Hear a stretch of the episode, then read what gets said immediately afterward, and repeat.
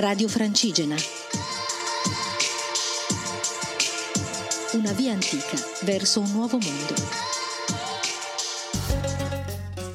Ciao, sono Luca Contieri, pellegrino e filmmaker, autore del documentario Le energie invisibili da Milano a Roma in cammino, che spiega cosa succede ad un pellegrino dentro e fuori di lui durante un, un pellegrinaggio. Sto facendo il cammino di San Benedetto da Norcia a Montecassino e fino a ieri ho camminato con, con il mio amico Marco, che purtroppo ha dovuto finire il cammino per un, uh, un dolore al ginocchio.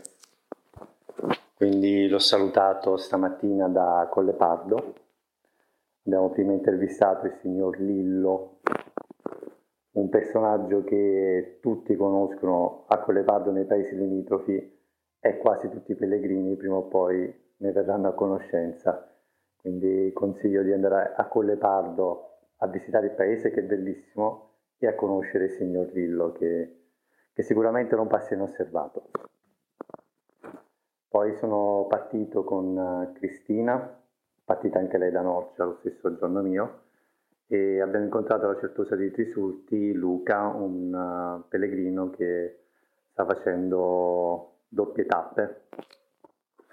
E abbiamo visitato la Certosa di Trisulti, bellissima, dove ci sono rimasti solamente due monaci di circa ottanta anni che gestiscono un complesso veramente meraviglioso. C'è una stanza delle erbe che sembra un sogno.